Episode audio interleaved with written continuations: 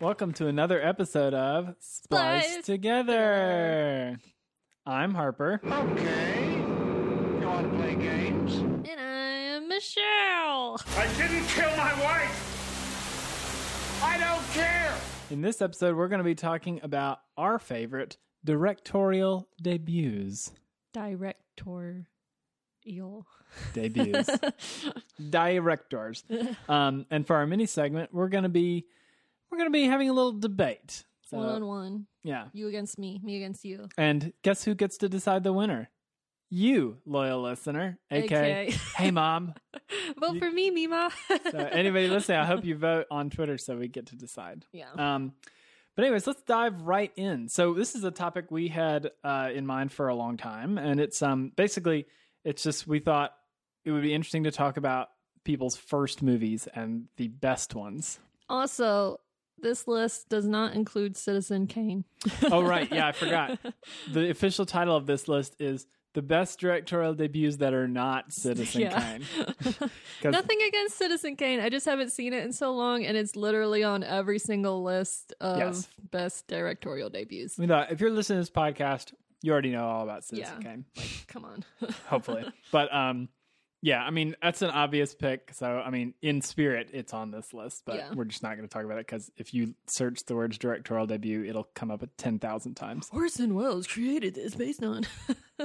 So, and it's a great movie, no doubt. yeah.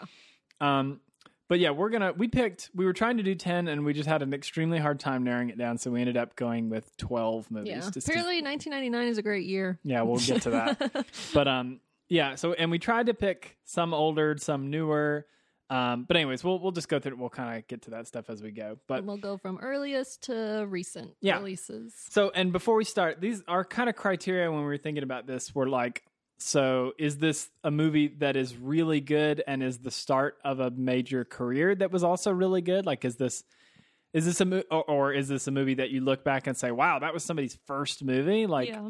or was this a movie that changed the way movies were made or movie culture um, you know uh, things things like that so important movies for one reason or another um, so that is why this list will not include Duel because so obviously it's the start of a major career with Steven Spielberg so we talked about this movie in the last episode yeah. it's the start of Spielberg's career but it's not a particularly like innovative or It it's not doesn't a movie really show his best.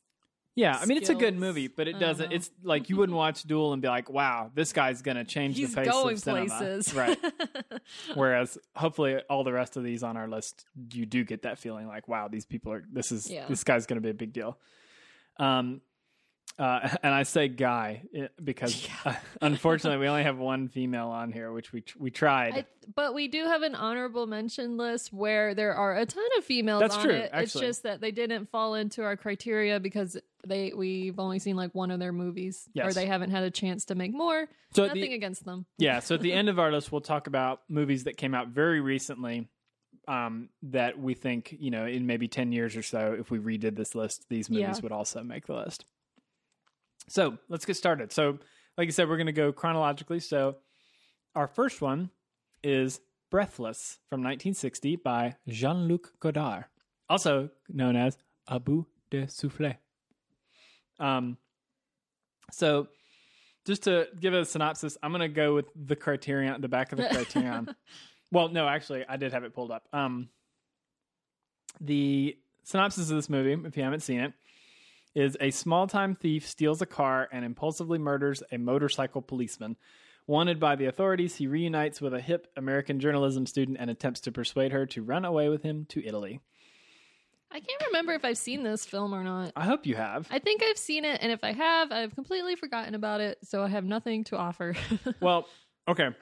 So let me let me say why this. So I, I'm a big fan of the French New Wave. Um, I was it was a, one of the big biggest things I studied in film school, and uh, I'm just a big fan of the the whole movement. It's got a ton of my favorite filmmakers are a part of it. This one is in particular very important because in a lot of ways it's like the first movie of the French New Wave. And as the back of the Criterion states, there was before Breathless and there was after Breathless. um, this movie is directed by Jean-Luc Godard and written by Francois Truffaut. So like the two of the biggest people in the in the French New Wave. French powerhouse. Yeah, the French powerhouse duo of Francois Truffaut and Jean-Luc Godard.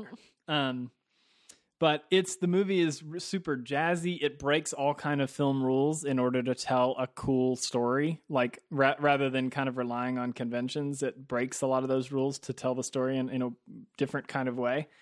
Um, it's just a weird and super cool movie. Like a lot of the French New Wave movies, like uh, Jean Pierre Melville and stuff, those movies are cool is the best way to define them. Like they're super stylish and interesting and take advantage of the cinematic art form more than movies that came before. Um, so this is the beginning of like when people talk about like snobby French art films, like Mm. this is where this begins, and it starts in a so much more fun way than probably the average moviegoer would guess. Um, so I love Breathless. It's been a long time since I've seen it too, but um, uh, it also launched the career of uh, uh, oh, I never know. I think it. I don't know if it's a woman's name and it's Jean in French. Is it still Jean Jean, or is it Seberg? Jean? Yeah, Jean? I'm not sure. Well, but, she uh, was American. I thought they just had a movie come out about her, that is true. That's what I was going to mention. Is yeah, they just made a like a biopic about her. starring Kristen Stewart. Of course. Anytime there's like a mousy looking wo- woman, it must be played by Kristen Stewart. Um, but uh, yeah, so anyways, it started a big career for her as well. Um, but yeah, it's a great movie. So if you haven't seen it, I, I highly recommend Breathless. It's a- and it's the start of how many movies has Jean Luc Godard made? Just just based on IMDb's Like a count, hundred. I don't know. uh, 128 credits. He Well, it has. could be I mean, some of those are shorts shorts and and, stuff, but he's made. Ton- I mean, just in the 60s alone, he was making. I mean, just to look, what year? What year did I say this came out in 60? Yeah. Uh, he made one other movie that year, three the next year, three the next year, five the next year, five the next Good year, God. five the next year. I mean, he makes t- he made so many movies in the uh, in the '60s. It's outrageous. Um, so it was the start of this like incredibly prolific career. And Godard is also one of uh, one of cinema's greatest like philosophers and and writers too. He, he's br- a brilliant, brilliant person, even though he's also incredibly hard to, Mm. for most people to get along with. Or yeah. Anyways, but yeah, that's Breathless by Jean Luc Godard from 1960. So next up, we're fast tracking to 1968, and we're going to be talking about Night of the Living Dead, directed by George A. Romero. Hell yeah! What's the A stand for? Do you know? I'm gonna- I Oh. let's actually guess. don't know. I'm gonna say Alan. I'm going to say Alfred. Alfred. Yeah. Why not? It seems like an Alan to me. We'll find out. Andrew. Hmm. We both lose. Boring. Sorry, George. Yeah. Um, so if you haven't seen Night of the Living Dead, what's wrong with you? Uh it's not the original zombie movie, but probably the biggest zombie movie. Um Certainly started the trend Yeah. for sure. So it kind of follows a ragtag group of Pennsylvanians who barricade themselves in a farmhouse to remain safe from bloodthirsty, flesh eating breed of monsters who are ravaging the east coast of the United States. So, Night of the Living Dead. This movie's awesome. Yeah, this was maybe the first movie I thought of when we decided to make this list. Yeah, this is the oldest one I could figure out besides Citizen Kane. Yeah. um, yeah. Oh, which by the way, we, I wanted to mention we were talking the other day about why we thought there weren't uh, that many older movies on our list, Yeah. and I don't necessarily think it's because we're youngins. No. I think it has more to do with the fact that um, in the early days of cinema, like nobody's first movie was good, Yeah. And f- because you, kind of typically just made got something. yeah, you from the typically made studio, right? dozens of terrible movies before, or or not terrible, but just very you know B level movies Yeah. before you got even got a chance to do something decent. Um, you know, like Hitchcock made uh, tons and tons of silent movies that you know nobody thinks about now before he made anything Yeah. that is famous. Um, we you have know, to as go an back and example. do like directors first great movie before like 1980. Yeah. so that I- and and the other part of that is I think now and and probably 80s onwards a lot of directors had the chance to do things like music videos Yeah. and commercials and short films like there was a much bigger outlet for them to get practice in Even before they made their TV. first yeah and TV like episodes. well and like stuff. like duel like uh, Duel. duel um, people there were more outlets for filmmakers to do um, to get practice before they made their first feature yeah. so I think that's why there are more great first features uh, from like late '60s on Yeah. that we've got. But anyways, yeah, Back Night- to Night of the Living Dead. yeah, sorry. um, yeah. I mean, obviously, Night of the Living Dead is one of the most important movies ever made Yeah. for sure. Uh, I mean, it's it's a movie that kicked off the whole zombie culture uh, in in pop culture, and and is a huge just a huge landmark for horror movies in general. Um, and it's the start. I mean, George Romero's career is he's he's not was not just a one off, and uh, yeah. you know, Mm-hmm. Night of the Living Dead is an amazing masterpiece, but it's not even his best movie, not even close. I don't think. I think it's amazing. I just said it. I literally used the word amazing. I But I, just said it think wasn't it might his be my best. favorite of his. I, mean, I- his other zombie movies are also great. Night, dawn, and day are all Yeah. really hard for me to choose. I think Night of the Living Dead is just too good since it's his first. It has like, uh, I don't know, stuff.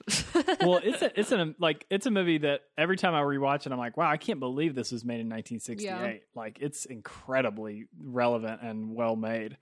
Uh, especially, you know, these were this was he was making this on like an extremely tight budget with friends and kind of stuff, and it's it's I don't know, it's a it definitely landmark feels more movie like a passion project film. He Yeah. really put a lot of himself into it. for sure. And of course, I mean, we can't mention Night of the Living Dead without talking about the the social commentary. All all, all George Romero's movies have great social Yeah. commentary, but this one is the ending in particular. I won't spoil it, but the It's pretty um, relevant. yeah. the the racial uh, thematics in this movie are super relevant now and are incredibly bold for 1968. yeah. Um, so yeah, I mean, Night of the Living Dead's a total classic. If only he had copyrighted it. Yeah, a movie that one of the greatest movies Lasting ever made. impacts of film. Copyright your stuff. yeah, this movie has been public domain for the last Yeah. 50 years. And so you can watch it for free on YouTube right now if you want. I'd Yeah. recommend the Criterion is beautiful. It's I really also well like a done. lot of the like shots, um, camera angles and lighting, and just like extreme, like tilted close ups and stuff. Mhm. Yeah, those canted angles. yeah. Yeah, it's a fantastic movie. Um, and it's funny, I would also uh, just throw this in there. It'd be a really fun double feature to watch the original and then watch. Um, The remake? yeah, it's shocking that I would say this, but yeah, You Tom actually want to watch Savini's- the remake? I do. Tom Savini's remake of Night of the Living Dead is great. It's very similar. He's pretty um, faithful to the original, but with Oh, I'm sorry. I was confusing it with the Dawn of the Dead No, remake. hell That's no. why I'm like, what do you mean you want to No, I watch hate that movie. no Tom Savini's Night of the Living Dead. That's it's basically just like the original, except it's in color and the zombie effects Is are it in updated. 3D? I think it was. 'Cause I yeah, think I I've never saw it seen on it in 3D, but I think Prime, it is. yeah. yeah, Yeah, that one's really good. I, we have the DVD. We should watch it sometime. But anyways, that has And so what neither was- here nor there. George Romero's last movie, Survival of the Dead, was that his last movie or his last zombie movie? last movie. Hmm. Yeah, that one's not good at all, unfortunately. Yeah. You got Um, Diary of the Dead, Land of the Diary Dead. of the Dead is pretty good. Day of the Dead, Creep Show. But yeah, I mean, we're talking about one of the most the titans of horror movies for Yeah. decades. But we also just found out that apparently George Romero has a uncredited role in Silence of the Lambs as Yeah, an what the hell? FBI agent. So we're gonna go back and watch that. I've never heard that. I'm very curious now. Yeah, I want to see him. Definitely. So yeah, Night of the Living Dead is great. Um, and uh, actually, when we were making this list, it was kind of like, oh, there's a lot of like first time people. Their first movies are horror. Oh yeah, especially oh, especially yeah. in that period, like in the '60s, '70s. And you know why that is? That's Roger Corman. Roger Roger Corman, producer and director. I mean, he gave tons of major directors their first chance, like James Cameron and Yeah, uh, yeah, I'm- I'm blanking, but yeah, a lot of people they got their first chance on these B and C level Mhm. horror movies because you know people would trust them because who cares? yeah, And then you know they went on their second or third movies are like gigantic, huge budget masterpieces. But yeah, very true. Yeah, we have a lot, a couple horror movies on this list, which of course is awesome. yep.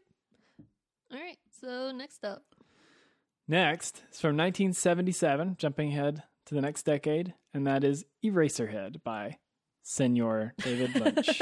Senor. I don't know where that came from. Um, do you have a synopsis pulled up? Uh, I'm very yeah, curious what it kinda. says. All right, so it says Henry Spencer tries to survive his his industrial environment, his angry girlfriend, and the unbearable screams of his newly born mutant child. Doesn't that sound fun? yeah.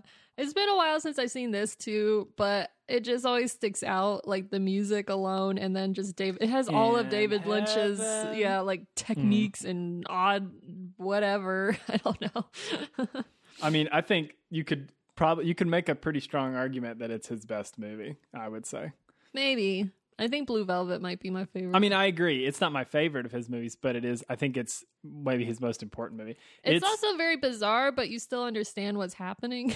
Where some of his other films, it's bizarre and you don't know what's happening. maybe so, but yeah, I think Eraserhead is one of those movies where it's super artsy in that like the story is very secondary. Like story is like Yeah. extremely loose, um, but the way it's shot and the way the sound the very unsettling sound design and the weird makeup effects and stuff. Harley's like staring into Michelle's know soul. what's She's sitting on the table.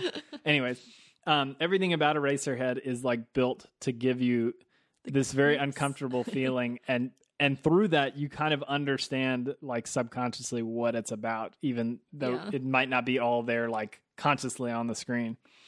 Um, and I always I always remember this about Eraserhead because it's just so bizarre that David Lynch claims there's some Bible verse that he read that was like the key to unlocking how he understood what Eraserhead should be about. And then he, but he's like, I'll never tell anybody what that That's what so that verse. weird. yeah, I always wonder if it's him like trolling everybody. Probably. like, why did David Lynch read the Bible? yeah, it's in that Catching the Big Fish book. He's like, I don't think I'll ever tell anyone what that verse is. Um, Uh, so, lasting impacts of the film. it's uh, okay to be weird. it's- well, yeah, it's certainly one of the most important and biggest and well known like abstract experimental movies for sure. I Yeah. don't know if I could name any other experimental movies that are as well known as Eraserhead. I also really like the the poster design. Oh yeah, It's I mean just that, like that him and his picture hair, of like- Jack Nance is super, yeah, very iconic. Yeah. Um, and then yeah, this is another one where part of it, part of it, like Eraserhead, is amazing, but it also is the start of a major career in you know one of the best directors of all yeah, time for sure. after this you get Elephant Man, which I still really Oh, yeah, that's a remember great movie. loving, and then Dune, which is Mm. it's not bad. but then you get like Blue Velvet, Wild of Heart, um, Mulholland Drive, of course Lost Twin Highway, Peaks, Twin but that's not a Peaks. movie. Well, I There guess is a it movie. is. Yeah. Inland Empire. Yeah, I mean, you know, certainly one of the biggest and most important careers in American movies. and I'm glad like he was able to keep his style throughout all of his projects. Yeah, well, and this he is a- never really like goes off well, too far. except for maybe the Straight Story. Well, I and haven't Dune. seen the I mean, all Straight those early Story. ones, Straight Story and Dune and uh, Elephant Man are all kind of uh, Elephant I Man. think is- Elephant Man is still that has close, that's probably the to closest to Eraserhead. Honestly, Yeah. it's got some of those vibes. was what he for did sure. right after it. Yeah, but um, you know, there's also this is this is one where we can point out.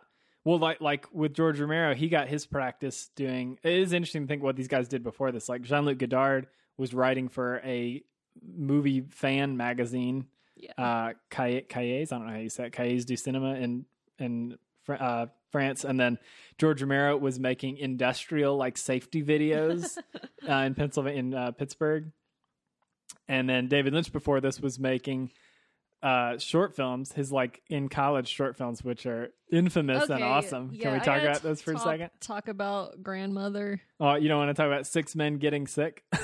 I don't think I saw that that's, one. that's the one where it's just like heads on walls and they're just like vomiting paint for like four minutes or something. I just have a very vivid memory of watching. I don't know. It was like Halloween, and I was in middle school or something. And for some reason, PBS was Yeah, how did showing you his see this? shorts, and they showed the grandmother. And I just turned it on, like, and I was like, "What is happening?" Exactly.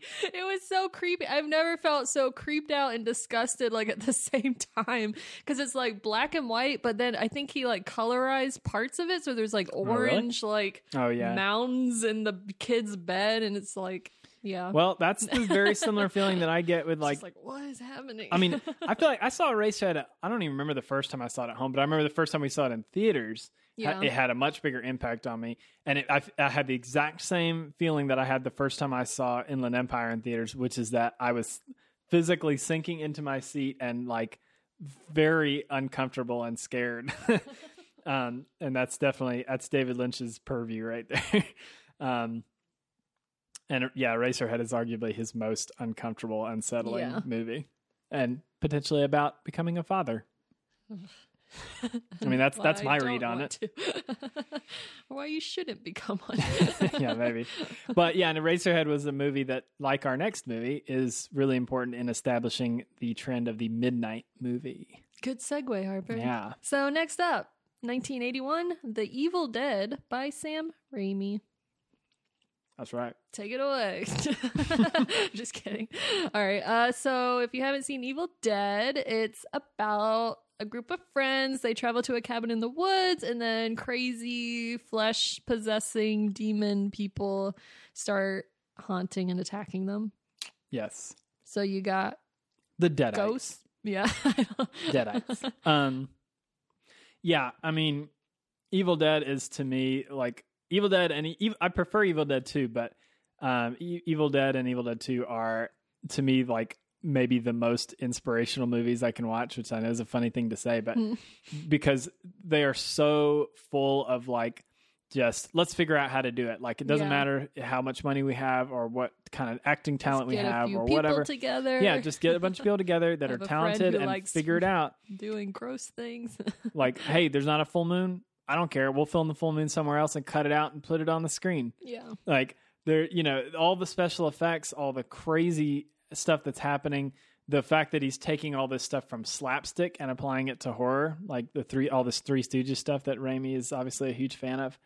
Um, I mean, e- Evil Dead is trying to play it a little straighter and is still very funny, whereas Evil Dead Two definitely kind of treads that line much Yeah. more. It's a much more balanced line It's with like, the oh, comedy we could do a horror comedy. um, but but Evil Dead is such a masterpiece in terms of like uh, ingenuity in uh, American filmmaking and especially horror filmmaking with the makeup effects and everything and all the the crazy shots they were able to pull off in these really clever ways. Um, and it's just I don't know. It's and and again like a lot of these, it's the start of a major career. Like you know, I mean, the Evil Dead franchise in its own has been a thing that's still running in one way or another. Um, and started the career of Bruce Campbell, the chin, the chin. the magic chin. Um, but you know, I mean, and even now, I, I because of Evil Dead, I'm very excited for the next one of the next Marvel movies that Sam Raimi is doing the Doctor Strange too, which is crazy. yeah, he did all the Spider Mans though, right? He did, The which are Spider-Man? also yeah, which the first two especially well, yeah, are which really good. Spider Mans. Um, yeah, he's one just like we. I, think we. I don't know if we talked about this on the podcast before or not, but like Peter Jackson, he started making these really great low budget horror movies, and then went on to do like some of the biggest budget movies of all time. Like Spider Man was a huge movie. and I love his commitment to practical effects because, like that Absolutely. scene in Spider Man where. It's such a short moment when Toby Maguire he's catching all the food in the Uh-huh. cafeteria. That was all real. Yep. it's All- like why would they spend so much time on that? Mhm. But I appreciate it. and all that stuff tracks back right to Evil Dead. Like that. That's where it kind of started. That he really stayed true to that like practical, uh, figure it out approach. yeah. Um, and So it really shows. I'm trying to think what o- other movies really stand out. Obviously, Evil Dead 2. Army of Darkness is same vein, Oh, it's but I great. like Yeah. Evil Dead 2 way more. Uh, Drag Me to Hell is awesome. I think. Spider-Man 1, 2, and 3. Yeah, Drag Me to Hell. I think you like that more than I do, but it's Mhm. still good. Uh, but yeah, I'm super excited about him kind of making a return, even though it's a superhero movie, but it is also probably, hopefully, in It can the be vein a little of horror. strange. Yeah. A little strange. But yeah, this was another one that well, was. do you know what it's called? I can't remember. Doctor Strange in the Multiverse of Madness. oh yeah, sounds pretty cool. So it better have some good special effects. Yeah. um, yeah. But yeah, Evil, Evil Dead is I- iconic, and yeah, like Eraserhead, the whole midnight movie phenomenon of going out super late to see a movie. I, re- I miss That's a culture I going to really- movie theaters. I miss movie theaters in general right now, Yeah. but yeah, I, I even before all this happened, I really miss going out to see a movie the night before it released at midnight. I There's something super know, you- special about that. And that's also, you totally knew the gone. audience was committed. Like Right. we all decided to come at midnight. Or we're not going to be on our phones On a and Thursday talk through night. It. Not stupid Thursdays at six thirty. Yeah, Ugh. I, I really miss that. and yeah, Evil Dead and Eraserhead were like the two pioneering midnight. Hopefully we'll and El get Topo's the other Our one, but Alamo Draft House soon, and they'll do midnight shows. I hope so. That would be awesome. We got we're gonna see so many movies when the when the I'm gonna quarantine get lifts. season pass. I don't even know if it exists. We'll figure it out. Give me all your movies. I'm gonna movie so hard after this. yeah, Um. All right. So Evil Dead, Sam Raimi. Next up, we're going to the future, 1984. uh, Blood Simple, which was directed by Joel and Ethan let me Cohen, ask you a question. aka the Cohen brothers. Is it Blood Simple? Period. Is that the official name? I don't see it that on IMDb. I know on like the poster, that, but yeah, I always wonder about that. also, the Criterion cover is amazing, and I love it. It is cool. So, if you haven't seen Blood Simple, it's a rich but jealous man hires a private investigator to kill his cheating wife and her lover. However, nothing is simple when blood is involved. It's a nice little tie back. Blood Yeah, Simple? I mean blood. No. Blood is. I mean, there's different types of blood. You gotta make sure it's kept cold. Blood is Yeah. pretty. Blood's pretty complicated. Yeah. they also wrote the movie and stars Frances McDormand. I don't Mhm. think this was her first film, though. Maybe not, but it was certainly where she met the Coen brothers. Uh, oh, Sorry. that's a It's like- funny. I didn't think about the fact that we're doing these two right back. Actually, to it was back. Oh, her first film. No, no kidding. Cool. I. It's funny that we're doing these back to back because the Cohen brothers and and the Raimi brothers were like good Yeah. friends in college, and we're always doing stuff to get back at each other. Um, but yeah, this I always kind of forget about Blood Simple because the Cohen brothers have made so many good movies. yeah. But every time we go back and watch it, I'm like, this is so good. Like it's one of their Yeah. best. When we watched this, like last year, We saw it at, Or at the the year Plaza not that before. long ago. Um, yeah. I remember being kind of like blown away. It's like, oh, like I thought Fargo was their big movie, but this is like pretty awesome. Yeah, it's really good. And it's it's a simple crime story, but it's just done with so much style and it's so clever. The dialogue is really good. Yeah. Um, Cinematography's good. Mhm. Well, yeah, who's there's somebody is it their usual cinematographer that's on this? Um I can't remember. Uh, let me check. Um, I re- remember vividly thinking that this movie has really, really good sound design, which is cool because that's a through line for a lot of their movies have great sound design. Barton Fink, one of the best. Um, but yeah, l- apparently launched the career of Francis McDormand, who then married one of the Cohen brothers, right? Barry Sonnef oh, Barry Sonnenfeld Sonnenfeld. Yeah, is the cinematographer. he's done tons and tons of good movies. Um, but I'm assuming this is probably pretty early in his career too. Yeah. Um, but yeah, I mean, this is it's the beginning of maybe my favorite run of movies by direct. I mean, the Coen Brothers. If if I had to like total up the number of movies I love by specific directors, they have the most for sure. yeah. I Like- feel like they do have some weak links, but overall, sure. like, But there's they've made some a ton. great, like, consistent movies. I mean, they've made at least like seven or eight movies that I would consider masterpieces Yeah. for sure. And that's a huge number. Um, but yeah, I mean, Blood Simple's awesome, and it's it's a lesser seen one. So, like, if you're a fan of something like uh, like Fargo or A Serious Man or No Country for Old Men, Yeah, and what you've never else? gone back and seen Blood Simple, like, I mean, it's definitely worth Definitely take the time to go watch it. yeah, it's it's a masterpiece. It's really good and really shows off all of their talents right off the bat with their Yeah. first movie, which is really impressive. I'm trying to think of what else. Yeah, Serious Man.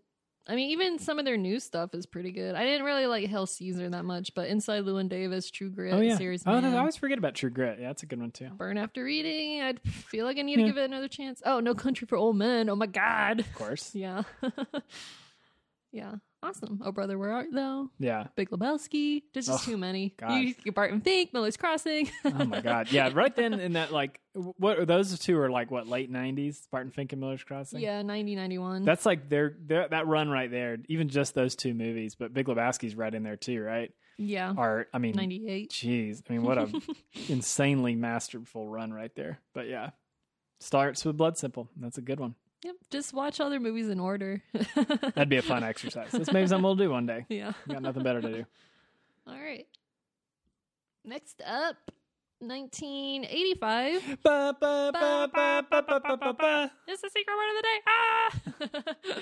so yeah, Pee Wee's Big Adventure, which we, we talk about all the time. And Oh, Uh, we literally just talked about in the last episode because we saw Paul Rubens. yeah, Um, yeah, this is one that I always like.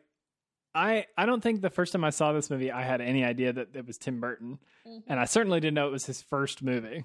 but then when you know it, it's like obviously, it's like it has all of his like classic stuff. And oh I, I won't go on and on about Pee Wee's Big Adventure specifically because we've talked we've talked about it before for sure. But like, I mean, Tim Burton, even though lately he's certainly kind of gotten into a rut. Although you could argue something like Big Eyes is kind of a return to form for him a little bit. But like, I mean, his early career, especially, just I mean, he completely created a whole new um, like look for movies that had, I don't think we'd ever seen before. yeah, I think he carries most of that into his other movies though. Like even just his posters, they you can tell is like a Tim Burton film. Oh yeah, he has a super iconic Mm-hmm. mainly because look. Johnny Depp is on all the covers. Johnny Depp and Helena Bonham Carter. yeah, but I always like his music. Always stands out too. Not his, Danny obviously, Elfman but yeah. scored just about everything he's done. Yeah. So while I might not enjoy all his movies, I think he sticks to like Oh, but like his his thing. his early run of stuff with Hugh's Big Adventure and like Edward Scissorhands and Beetlejuice, Batman, Beetlejuice. Batman Returns. oh my god, yeah, those two Oh, Batman. Ed movies. Wood. That's Yeah, like Ed Wood. the yeah. Ed Wood might be one of my favorites. yeah, I mean his his the first half of his career at least. Like Yeah. I guess what would even would, Mars Attacks. That's like Oh, his, Mars Attacks is His great. humor, like would we say everything up to, To the Planet of the extremes. Apes? Is that where is that where he takes a downturn? I kind of want to rewatch this because Ugh. I didn't know Tim Roth was in it. Is he a monkey? Yeah, he is. he might be the bad monkey. Yeah, I think he is. Mark Wahlberg. Yeah, not a good movie. Um, yeah. but And he likes to use the same people and his wife and Helen yes, Bonham Carter. Yeah.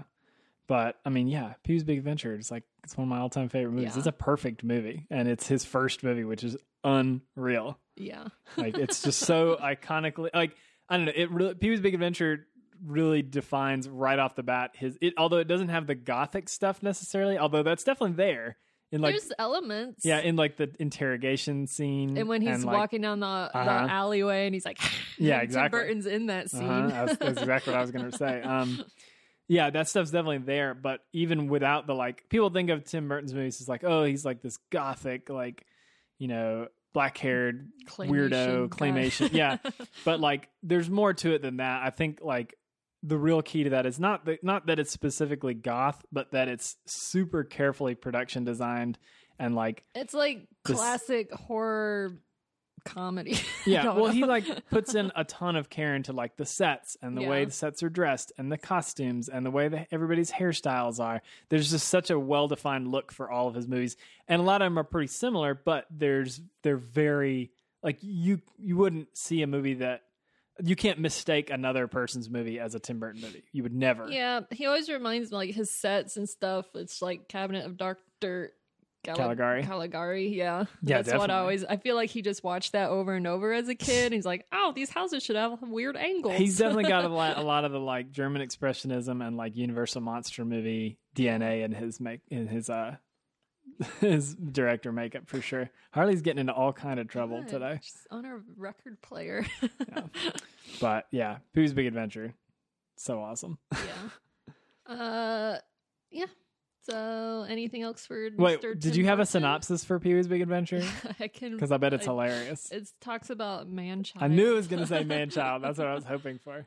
Uh, let's see, Pee Wee's Big Adventure. Except wait, here I'm gonna guess. I bet I bet it says eccentric man child Pee Wee Herman has to go on an adventure to reclaim his stolen bike. Basically, How close was I? eccentric man child Pee Wee Herman gets his beloved bike stolen in broad daylight. He sets out across the U.S. on the adventure of his life. Uh, I think I was like I had like seventy percent of the words Yeah. there.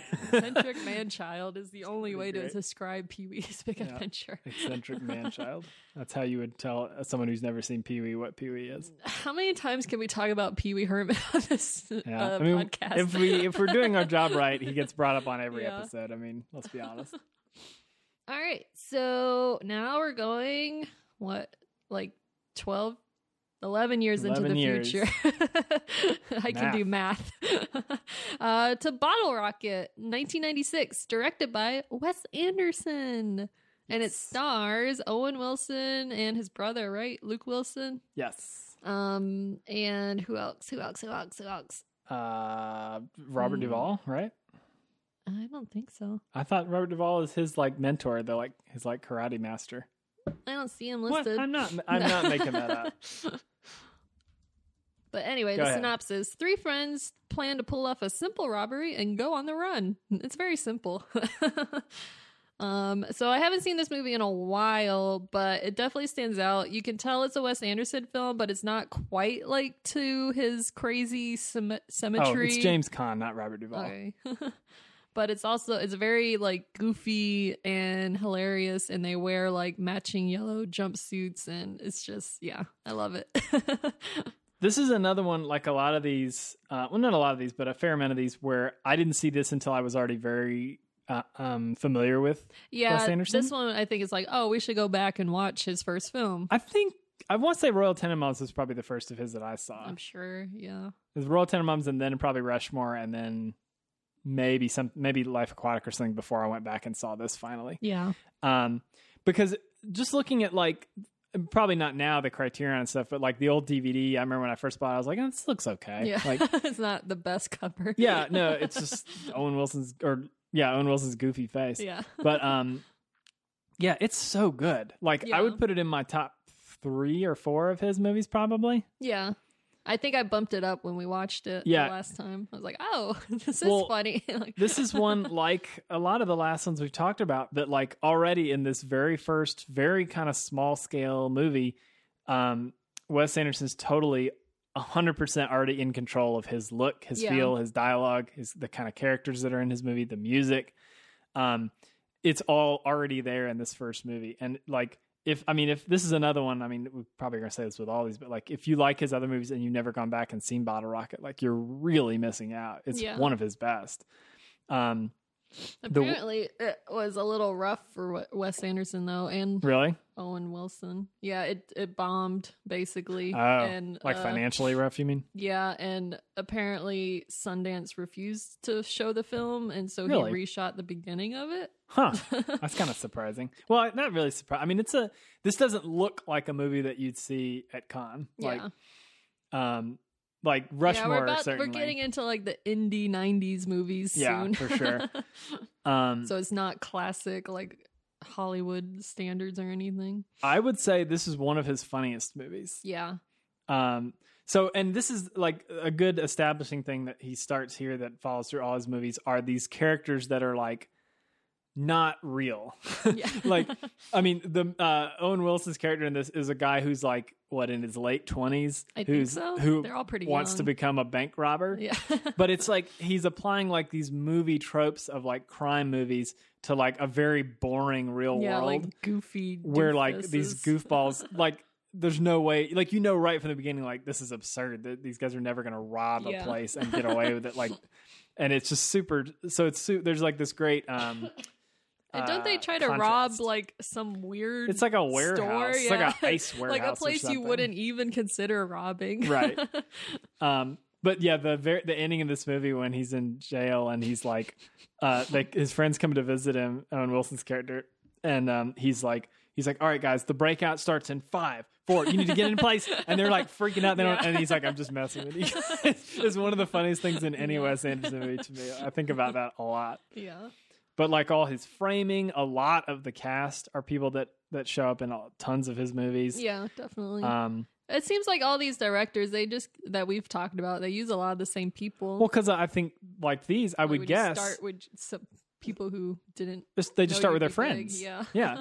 I would guess that these are probably some of the earliest movies that the Wilson brothers are in or had any kind of involvement with too. I'm pr- I would imagine. Yeah, it's in the trivia for this movie. It said Owen Wilson almost quit acting to become a marine because it did so poorly. Yeah, I do believe so I'm it. guessing this was one of his earliest. Oh films. wow! I didn't Yeah. know that. He says, "Oh wow," in Oh, this, wow. right? I'm sure. I don't know. He has to. Oh wow! oh wow.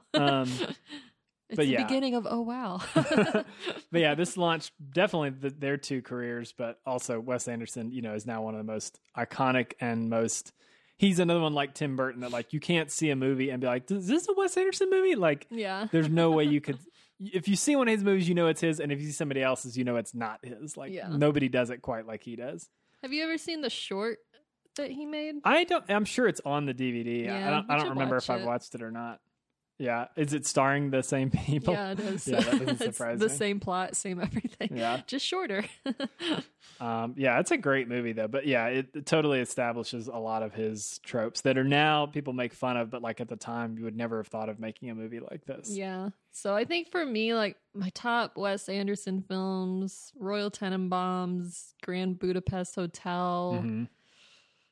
I haven't rewatched Rushmore in so Ugh, long. that's my I favorite. don't know. Well, I would say Grand Budapest, Rushmore, Bottle Rocket, Yeah. probably, and then well, Royal Tenenbaums and Bottle Rocket are pretty close, but But I wonder his he was supposed to have a film come out this year, The French Dispatch. I don't that's know right. if it I got forgot pushed about or that. not. Yeah, I guess we'll find out. But if Isle of Dogs, I think was fine. I It's good. remember liking it, but I don't think I'd want to like rewatch it. So I hope this kind of goes back where he was going with Grand Budapest yeah, Hotel. Grand Budapest is It was like- arguably Everything he does best on steroids. yeah I, I think like it's not my it's maybe not my personal favorite like it's not the one i'm gonna rewatch the most because that's rushmore for sure but um I'll probably rewatch it a lot. but grand budapest is i think is probably his best movie yeah. i mean it's it's a masterpiece It's and now he crazy has like good. Oh, people clamoring to be in it. yeah now now Yeah. a wes anderson trailer now is just a series of funny uh square, Square shots.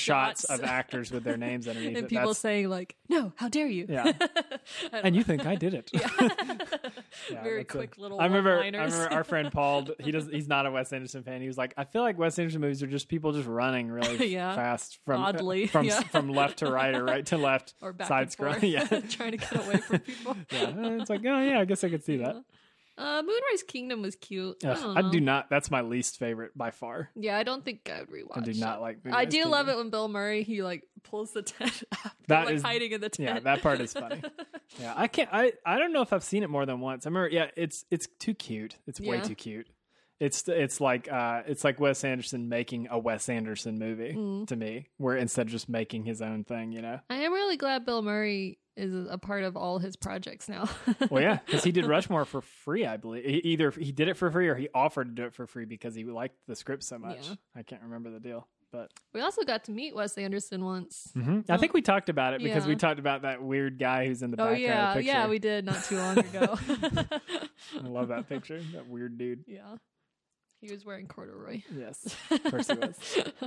Yeah, what a night. yeah, so Bottle Rocket, I totally recommend it. I think it's one of the better directorial debuts for a Uh, how guy many who of these sticks to it. that we've done so far have been on Criterion. Breathless, Night of the Living Dead, Eraserhead, Not Blood Evil Simple. Dead, Yeah, and Bottle Rocket. That's five movies of the seven we've done so far. yeah. I think Pee Wee Criterion. should be on Criterion. 100%. Evil Dead should too, but Evil Dead's already had like a million Yeah. releases. But anyways, All right, so now we come to The year- year before the millennia, 1999. apparently the greatest year of movies People ever. were just trying to pump it out, I guess, in case Y2K happened. um, but we'll do it in alphabetical order because we have three movies from 1999. So I first, swear we up, tried not to have this yeah. happen, but we couldn't get rid of any of these three movies. we're gonna go with American Beauty. Yeah. Came out in 1999. Sam Mendes. Mendes? Mendes. I say Mendes. I don't know if it's Mendes or Men- I've heard both. I have no idea. Where's he Men- from? Mendes. It's just- it does- Mendes. Sam Mendes. It's not like I'm on the I crown. know. Mendes. Samuel Mendes. I like the You- films of he's from Samuel England. Mendes. Oh yeah, of course he is. Duh. Mendy. Yeah, he is from England, which makes it funny that he made American, American Beauty, Beauty, as his yeah. first movie. Um, so if you haven't seen American Beauty, it is about a sexually frustrated suburban father has a midlife crisis after becoming infatuated with his daughter's best friend. So it's Kevin Spacey being a creep with like a 16 year old. Yeah, God, I really wish that you know these guys who do the deep fake stuff. Yeah. You really need to get on replacing Kevin Spacey in these movies. Throughout 'Cause- everything. I hate it because uh, American Beauty is one of my all-time favorite movies. Like it's a, it was Yeah. one of the early movies that made me like start thinking about like screenwriting and filmmaking. And I hate that not only does it star a guy who is a total creep, Pedophile. but Yeah. a guy who was being in, in this movie's about him kind of being a creep. Yeah. so yeah, there, it's definitely problematic, but But we'll talk about Annette Benning and Thora Birch. yeah, instead. let's let's let's put aside the Kevin Spacey stuff for a minute. Yeah. Um, So yeah, this movie. Now that we live in the suburbs, I totally get it even more. Yeah. as the tagline says, "Look closer." yeah. Um, yeah, I mean it's a su- it's a beautifully shot movie. It's uh, I think the movie is still pretty profound and poetic in a lot of ways. yeah. Um, and really, it's so depressing. Too, yeah, it's super depressing. for But every character. I think it examines suburban life in a much more realistic lens that also just happens to work out in a very kind of poetic Yeah. way than like you know what you you know it's it's not the burbs. yeah. um, but this is the Oscar burbs.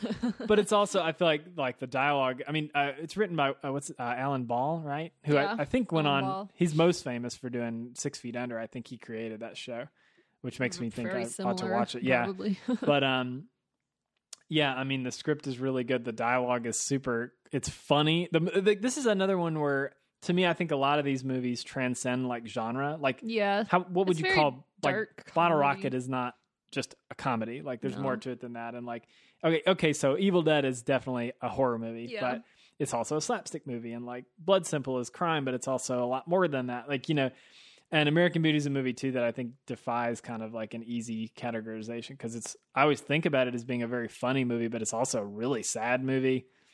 Um, Yeah, because like the kids are depressed, the mom is having Everybody's, an like- affair because she's depressed. It's Yeah. just like it's that Everybody. whole it's that whole malaise thing that Jimmy Carter talked about. well, it's uh, fun. I guess in the '90s, er- it's very like middle class stories. Like there wasn't like 9/11 hadn't happened. The economy Mhm. was still going great. All three of these 99 movies are Yeah. very middle class movies. You're right. It's very like existential crisis. Like The because we had Matrix. time to think about our. Isn't The Matrix existence. 99 too?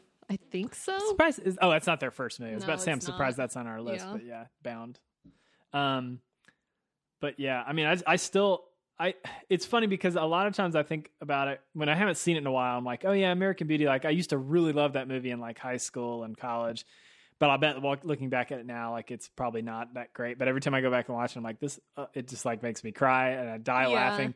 Well, it's been made fun of so many you're times kind of too. uh, she is the assistant manager, so you're kind of on her turf now. um, because uh, like he's a film student, the next door neighbor. He's just oh, a- and it's about like homophobia. There's Oh, a lot definitely, going yeah. on. but yeah, uh, the film. He's like, this is the most beautiful thing I've ever filmed or whatever. the the grocery trash bag. bag. It's like, how many times has this? Yeah. I movie was Been- I was him in made high fun school, of. by the way. A hundred percent I That's was. why I fell in love with you. Yeah. You were so cool. Yeah. I was like, look at this video I shot of Yeah. garbage. Um, but I'm proud of that you really like that one. Um, but anyway, some other stuff like Well, Sam Mendes. yes, we haven't talked Mendes. about what else he's done. Which yeah. he's I think his career's been a little hit or miss. I think he has some solid. Well, I- I've never. Have you ever seen things. Jarhead? I've never seen that. I saw bits and pieces of it working in the movie theater. Yeah, But Revolutionary Road, it's a great one. great. Another like, Another suburban, yeah, beneath the suburban uh, exterior kind of thing. Skyfall. Skyfall. That's Amazing. yeah, Skyfall and 1917 are surely the other ones. yeah. that are- that- Spectre. Yeah. yeah. Spectre's not so great, but Away we go. Is that the God, I forgot he directed oh, yeah. that with that's John so uh-huh. Krasinski. indie. It's so Yeah. out of like his realm. I Yeah, don't that's know. an interesting one. Road it's not to a bad movie, though. Perdition It's a really good. was movie. what he did right after this, but I think I've Really? only seen it once. Yeah, I haven't seen that in a long Yeah. time. I remember really liking it. It's a good comic too. So yeah, he's yeah. He's had a pretty prolific career, and I think He what's hasn't made that many for starting. No, he in hasn't. 1999, But what I guess. think is interesting about Sam Mendes is Mendes. I don't know why I can't. I always say it like that. I, don't, I think one of the things that's interesting about him is that, um, like like some of the great filmmakers, you can't pin him down and being like, oh yeah, he's just that that horror guy or Yeah. that suburban drama guy. Like, yeah, I mean, you would never guess really that the guy who made 1917, like a one take World War One movie, also did American Beauty and Road Yeah. to Perdition. Like those, all three of those movies are totally different yeah. He's he jumps around in his genre. he's just a good craftsman, I think. And I, I will say, off through line, I think all of his movies have great character work. And even if he didn't write those movies, that I think he gets a lot of great performances out of his actors. Yeah, Um, definitely. And I think American Beauty kind of re- I, I could be wrong about this, but I feel like it was a big jumping point for Annette Benning to kind of get back into the game. So I think she had been kind of out of it for a while. I could be wrong about that, but I feel like this was a big thing for her because I know she got nominated, and might have even won. This won a ton of Oscars. Um, you're forgetting her great work in Mars Attacks. Okay, sure. But yeah, I'm not. Yeah, it kind of seems like she did a movie or two every few years. So, Yeah, but nothing really jumps out. I one guess. of I would say one of our great actresses, but has not done as much as I would have liked to have seen her in. Yeah. She's Um, really good in that movie I watched not too long ago. Um, Um, 20th Century. The one with Jimmy Women. Carter talking about Malaise. Yeah, she's really good in that. See how many times I can mention Jimmy Carter. um, yeah, but yeah, American Beauty's still still a great movie. Every time I watch it, I'm like, yeah, no, I guess it's still in Yeah. my top ten. I can't can't take it out. Um, but yeah, so what else we got from 1999? All right, moving on To the bees, we have one for every letter of the Yeah. alphabet for 1999. Buckle up. Um, being John Malkovich, 1999, Spike Jones. So we watched this again not too long ago, and it's so it gets me. I love the humor. Ah, it's so good. It's so good. weird of like this is your first film and it's going to be about an actual person and being inside his head. it's like how do they get the funding for that? Being John Malkovich is I, like I always have a hard time describing this, but Being John Malkovich is the perfect, uh, the perfect movie of this weird subgenre that I really love, where you come up with a really bizarre concept Yeah. and then just let the story go from there. Like, Yeah, so- like they well, go ahead, go If ahead. you haven't seen it, it's about a puppeteer played by John Cusack who discovers a portal that leads literally into the head of movie star John Malkovich. yes, playing himself. yeah. So yeah, and and there's all sorts of other weird stuff. Like he works at an office where he has to like it's like in between it's in floors. between like and there's yeah. all these like tiny filing cabinets and weird stuff. So yeah, it's just like it establishes a really strange setup, and then you're like you put real characters in that setup and just Yeah. see where it goes from there. Um, and it's brilliant. And yeah, this always drives me crazy that one of the main things people talk about with this movie is like this is the movie that showed us that Cameron Diaz could be ugly. Uh, Oh my god. like the, wow, like. that's what you take away Wow, from like then you this? when you put a bunch of dirt and weird makeup on somebody's face that they don't look as beautiful. Wow, what a shock. Like what an accomplishment. I hate it. Uh, That happened with Charlize Theron too Mhm, when with she did Monster. Monster. It's like, Yeah. ah, Wow. her She's so acting ugly. ability. Like we can actually pay attention to her acting skills Yeah. because I'm not distracted by her boobs. Like, Yeah, it's kind of annoying. But um, yeah. I mean, this movie is so. Str- the music is awesome. The oh concept yeah, I is love so the music weird. for this. Who did the score to this? Do you have it up still? yeah, uh, Is it, it's- oh God, I want to say Danny Elfman on top of my head, but that's probably I not don't true. Think is Danny Elfman. Alexander Desplat. Why can't I find the Uh, I'm just gonna name composers. Okay, cool, Oh, Hans maybe. Zimmer. Uh, yeah, I have no idea. Um, this uh, while you're looking that up, I'll say this is the perfect example of a movie like we mentioned earlier. Spike Jones got to start making music videos. Carter Burwell? Oh, Carter Burwell. yeah, that totally makes that tracks. Um, yeah, Spike Jones made some of my favorite music videos for like Daft Punk and stuff. yeah, Part of that legendary DVD set that everybody my age had access to and loved, which was Michelle Gondry, Spike Jones, and Chris Cunningham's music videos because they're the all three of the greatest things you've ever seen. You can watch them all day long. But um, yeah, he got to start making very strange music videos, like the defunct one for Daft Punk, where I it's think he still does. Oh, like, yeah, definitely. Music videos too. where it's like a dog, a, a life size uh, anthropomorphic dog that's like meeting a girl. and, um, but yeah, so it t- totally tracks for him to go from that to being John Malkovich. It's Yeah. that same sort of style. Um, but, But- coming from like going Yeah. on throughout yeah, what his else has he career- made? well i'm trying to look but imdb literally lists every single Oh, the music He videos. has so yeah. many it's Well, like, okay, I can tell you, it's adaptation. Uh, not Synecdoche, New York. I always get him mixed up with Charlie Kaufman because Charlie Kaufman wrote. He might have written Being John Malkovich too, but he definitely wrote uh, adaptation. Um, but he did adaptation and um, obviously her is the, yeah the more hers my favorite yeah, her is a masterpiece. Um, her is a movie where it takes like all of his movies have like a strange sort of meta concept that then turns into something much more meaningful and and interesting. And her takes that to a much more like powerful extreme. I think. Sorry, I spelled Spike Jones wrong. Ah, I thought it was like Jones, no, it's but it's John J-O-N-Z. Z. Yeah. John Z. Yeah. John Z. Spike John Z. Yeah, so ba- uh, he did Where the Wild Things Are. Oh, that's right. I always forget about that one. that was a Um, weird. That was a movie I was really disappointed by. Oh, I need to yeah. see that again. Maybe. I like the trailer more than I liked Oh, yeah. everything else. But adaptation. It's just a long Arcade Fire music video. Yeah. So many music videos. But I think he he's coming out with a Beastie Boys documentary. Oh, that's cool. Yeah, I think he did a bunch of their videos too, right? Yeah. Um, but yeah. Yeah, he's one of those guys that like when a new Spike Jones movie comes out, it's kind of like an event for me because Yeah. it's because his movies are so unique and strange. I mean, him, him and a lot of the credit for being John Malkovich, I would say, goes to Charlie Kaufman. He did write it, right? I'm not making that up. Um, checking real quick. Um, yes, who Charlie Kaufman wrote a lot of this kind of strange stuff that then gave Spike Jones like the leeway to like Yeah. adaptations the same way uh, which is also adaptation's a really good movie too that I haven't seen in a long time. But um, yeah, I mean this is it's my kind of movie like to a T. I could watch this over and over again, and the cast is awesome with Catherine Keener and John Cusack, and of course John Malkovich. Malkovich, I Malkovich, don't really remember Malkovich, Malkovich, adaptation Malkovich. that much. That's the one with um, Chris Cooper, who was another guy who's like the greatest actor of the late '90s. Mm. Um, I don't in know early this. two thousands.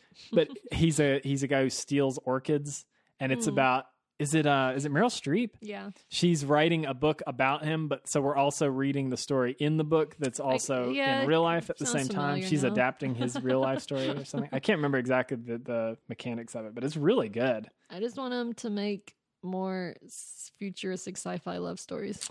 Yeah, I mean her is is that so much to ask? For? her is amazing. We can do a whole episode on her Yeah. easy. cinematography, music, acting. Hoyt van it's got Hoytema. it all. Yeah. Production design. Yeah, I totally agree. Her is definitely his best movie, but I would say Being, John Malkovich is a fun. very close Yeah. second. It's a great movie.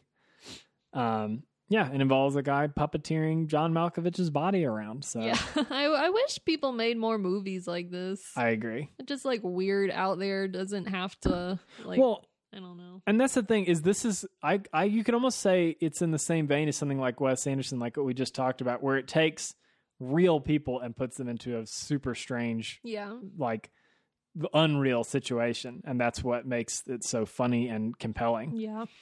Um, but yeah, I love Being John Malkovich. This is a movie I could watch over and over again. I remember the first time I saw it being like, this is so awesome. Like, I Yeah. cannot wait to understand the rules of what's happening. Like, o- okay, what happens when they get kicked out? Oh, they get, sh- they get thrown out of John Malkovich's head onto like a turnpike on the highway. Yeah. yeah. It's a great movie.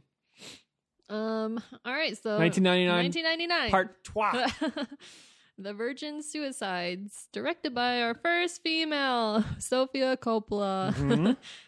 I mean, we could have mentioned Ingmar. Wait, not Ag- Agnes. Agnes Varda. Yeah, I but- thought about well, but her first movie's not her best Yeah. by any means. It's it's okay. So it La didn't Pointe make the Court cut, is not that great. Agnes. Sorry, I Anyway. wanted to. Sophia Coppola, Virgin Suicides. I th- we talked about this last podcast, right? Did we? Had we watched it? No, I don't since think then? we'd watched we it. I will think we be watched it talking because about of it, this. probably Right now, we'll Yeah. be talking about it. Uh, so if you haven't seen it, it's based on a book, right? Yes, a very good book. And is it called Jeffrey- Virgin Suicides? Yeah, by Jeffrey Yeah. Eugenides. So a group of male friends become obsessed with five mysterious sisters who are sheltered by sheltered by their strict religious parents in suburban Detroit in the mid 1970s. So it stars Kristen Dunst, um, Josh Hartnett, Kathleen Turner, James Woods, uh, and then I'll, R.I.P. yeah. No, I wish. He's such an Um, asshole now. yeah. And so this is like the best teenage girl movie to wallow in your self. Clearly, Doctor, you've never been a teenage girl. Yeah. So um it's the whole story kicks off the youngest sister of the five commits suicide and then it kind she of tries to. spirals. She attempts Yeah. first. They try to like accommodate her and then it's like it sounds really depressing, but it's kind of funny. It's- Not her death. the ending of I will obviously. say I always kind of forget the ending of this movie is a real sucker punch. Yeah. like because it is a very funny and super compelling movie throughout and then by the time it gets to the end you're like oh my god Yeah. it's awful it's so awful Yeah. Yeah, It's a roller coaster of a movie. is. You'll laugh, you'll cry. well, again, this is another one that like defies categorization. Like it's very sad, but also very funny and very. It's a great period piece. yeah, Uh, it feels for- very it's 70s. late seventies, right? Yeah. Like seventy eight ish, I think. Um, but yeah, I mean, I I adore this movie. It's one of my favorite movies for sure. Yeah. Um, and it was one of the first ones I thought of for this list too. Um, Well, yeah, we hadn't watched it in so long, and then we watched it like a week or two ago, and it's like, oh, ugh, it's like so good. let me bump this up All on right. my ranking list. Let's just go back. and Let's name some of the great things about this movie. All right, how about the score by Yeah. French duo Air? That they yeah, the created score a is score that is awesome. one of my favorite scores of all time for sure. I think I, I think I, we actually talked about it on our scores episode. We might have. I don't remember Yeah. now. Uh, I think we definitely did. Um, the, but also the soundtrack is also really good. Like all the Yeah. period songs by a lot of songs by like Heart. Um, the soundtrack is really good, and what- now that I really want it after watching it again, I also um, love all the acting. yeah, It's great. a ton of great the performances. thing I like the most about this, like, this was her first film, and I think she really, like, it seems like she got to know every single person, and she was there, like, a part of every, like, it looks like they're a real family. Mhm. Like, they all act like they're a family. it's very and natural. she cares about these characters, which comes across in her film. it feels very natural in the performances and then also it's a movie where like if you're not really closely paying attention you won't notice the style of it because it's very invisible like it's super carefully crafted so that you're really invested in the characters Yeah. and the look and the period is super accurate and, and well done and all the coloring is done really well to match that so it's it's a very brown yeah, brown the and color blues and pink, I think. yeah um, Very hazy. but even just like the way i mean she wrote this too uh, adapted it and it's the way it's uh, the narrative structure of it too where we kind of move back and forth a little bit over time um, works really really well and the fact and this this comes from the book too the fact that it's all told from the boy's perspective of like putting together the pieces l- much later What after happened? what, went happened wrong? yeah and like trying to figure out and it, it i think this movie captures really i think part of the reason it's so beloved by a lot of people is because it really captures well the like weirdness of being a teenager or preteen and like wondering like what's going on in the head of the opposite sex like and it's not just i don't and you can tell me if i'm wrong about this but i don't think this movie is solely focusing on like the boy's view of the girls like i think it goes both no, I was gonna ways say it's very female centric. Yeah. And it's more like the boys reacting to the girls and all of their issues. Like, I don't know, but still leaving it mysterious enough that you don't really know what's going through their mind. So Mm-hmm. I guess you could be, you're in the boys' perspective yeah of like what's unfolding. Oh yeah, and it's narrated by Giovanni Ribisi. Oh, yeah. I had no idea. That's I uh, yeah, his voice AKA is so Phoebe's perfect. brother and friends. Yeah, I had no idea. Um, but the best line that we keep oh, yeah, quoting. we keep quoting. it. It's so funny. There's so many small funny parts. Yeah. So there's this little neighborhood boy who jumps off uh, his roof to c- uh, Pronounce his love. Yeah, for the, for and he the- goes, "I love her." I love her, and it's from a distance, so Yeah. it's really quiet. it's you just so see funny. him fall into his bushes. Proves, proves one of my favorite rules about movie making that when things are slightly farther away, they're even yeah, funnier seeing it from a usually. distance. Yeah, when you have that space. and James Wood is such like a Oh, he's, like- doofus through all of yeah, this. as much too. as I hate him as a person, I Yeah. love him in this movie. He's great in Video he's Drum too, like but talking to plants and stuff. Like, how are you today? he's so out of it. He's like a very quintessential. Like even before tragic stuff starts happening, he's a very goofball kind of out of it dad. And then when when he's kind of he gets even more broken as the movie goes Yeah. on. and he goes Um, on about like model airplanes for way too Venn long. diagrams. Yeah, These are the rules of intersection. Yeah. and, yeah. Um, Kathleen Like, uh. Turner is ugh. awesome. So yeah, this whole movie, I really relate to it. Like I- this is just how I felt in high school growing up, just being like stuck in a controlling Mm-hmm. like environment, not being allowed to do what you want, and not really understanding why you can't do what you want or listen to your devil music Yeah. or whatever. so yeah, Yeah, I like when they start burning the records. The mom's And making then her it's burn like the. She's like, toxic like- fumes. yeah, it's like we'll finish this. all right, later. we'll just throw them in the trash. But going on from this, so I Wait a have minute, love wait a for- minute. Okay, you didn't mention our favorite actor that showed up in What? it, who? Mister Hayden Christensen. Oh my you god! I for- you tweeted that when we forget. were Yeah. watching. Yeah, I to always forget Hayden Christian is one of the teens that takes the girls out at prom. The only way they can take them to homecoming is in a group date. Yeah, and he's- so he, he's like the Josh math nerd. Hartnett like rounds up the fellas. Yeah. Yeah. But anyways, go on. uh, so going on to the rest of her directorial blah blah blah. Um, so yeah, I was gonna say I have a love hate relationship Yeah. because agreed. Virgin Suicide's amazing. Lost in Translation, arguably even better. ah, crazy and Yeah. amazing. one of my all-time favorite movies. then like I saw Marie Antoinette and was like, eh, we never saw somewhere. Bling Ring, I was like, oh my god, what is this? Bling Ring is garbage. I hate that movie. I didn't know she did a very Murray Christmas. yeah, which was Again, also garbage. It's and terrible. then the beguiled, I feel It's indifferent. Okay, I guess. Yeah. So Yeah, it's really disappointing because I think her first two movies, you're like, after Virgin Suicide, you're like, well, she can't top that. yeah. And then And then, Lost like, in oh my Translation God.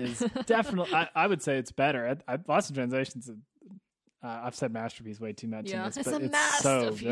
good. Uh, that's a, that's one of the movies on the short list of movies that if you just put the DVD in on, I'm like, oh, I guess that's what we're doing today. Yeah. like, yeah. Um, but yeah, ever since then, her stuff has just been really lackluster to me. Lackluster Yeah. at best. And I don't really understand why. Yeah, I don't really know what happened. I know people do like Marie Antoinette, but when I saw it, I kind of just felt like, oh, it's just Kristen Stewart with like Not Kristen Stewart.